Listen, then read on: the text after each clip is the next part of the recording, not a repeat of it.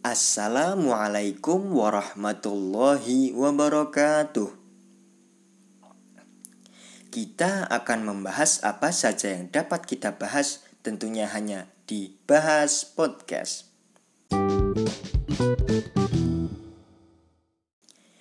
Pada episode kali ini, kita akan membahas tema agama Islam yang berjudul Islam Nusantara.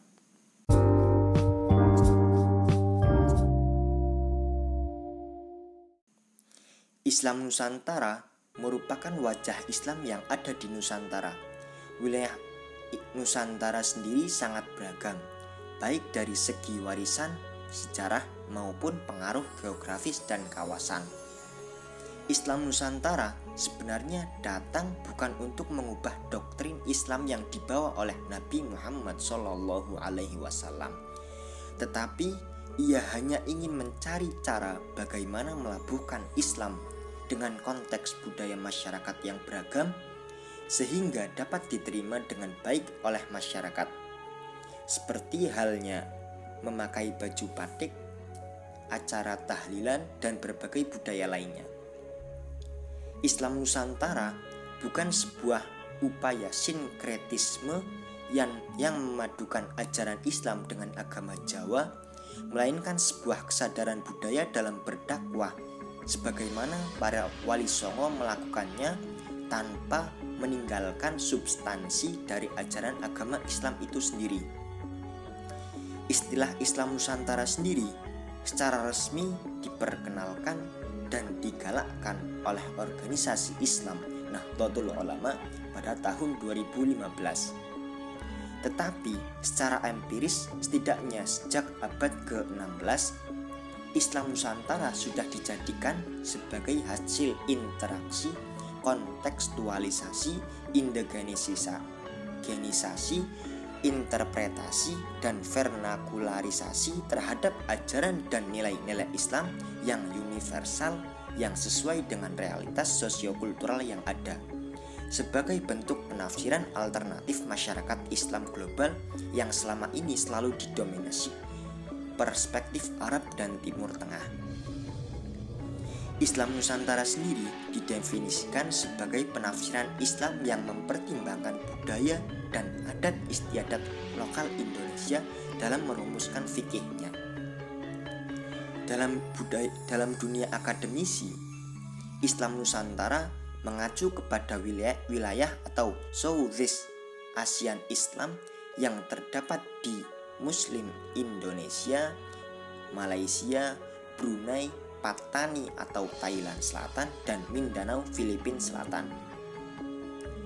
Dalam pembahasan terkait terkait pembahasan kata Islam Nusantara, menurut Kiai Haji Mustafa Bisri atau Gusmus mengatakan bahwa Islam Nusantara itu akan salah maksud apabila dipahami dalam struktur naat man'ut atau penyifatan yang berarti Islam yang dinusantarakan tetapi akan benar jika diletakkan dalam struktur idofah atau penunjukan tempat yang berarti Islam di Nusantara.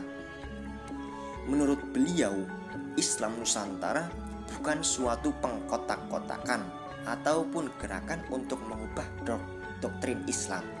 Ia hadir bukan untuk hendak memindahkan doktrin Islam dari Arab ke Indonesia.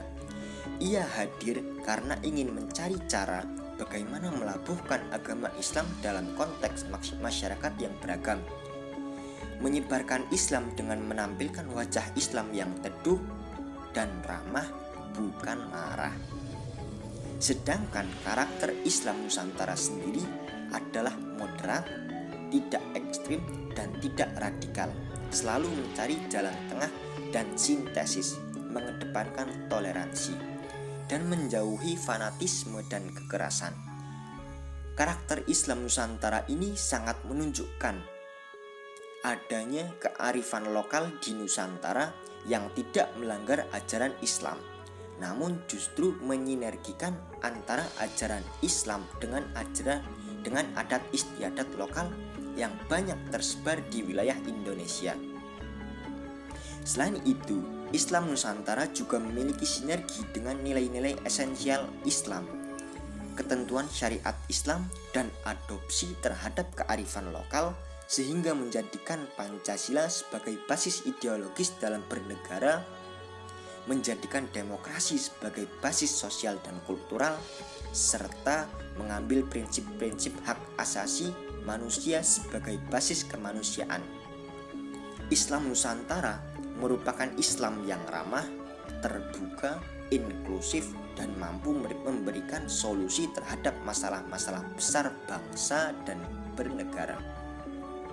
Islam yang dinamis dan bersahabat dengan lingkungan kultur, subkultur, dan agama yang beragam.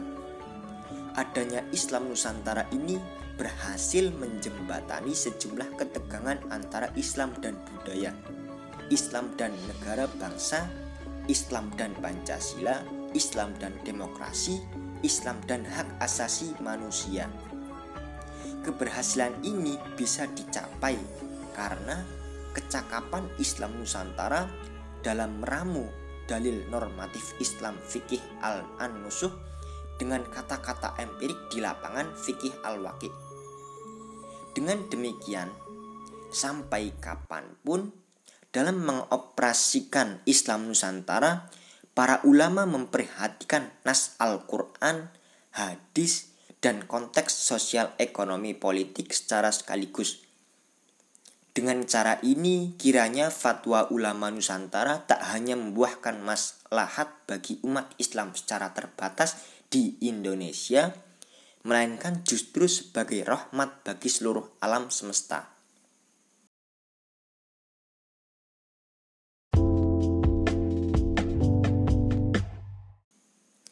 Nah, akhirnya selesai juga pembahasan kita kali ini.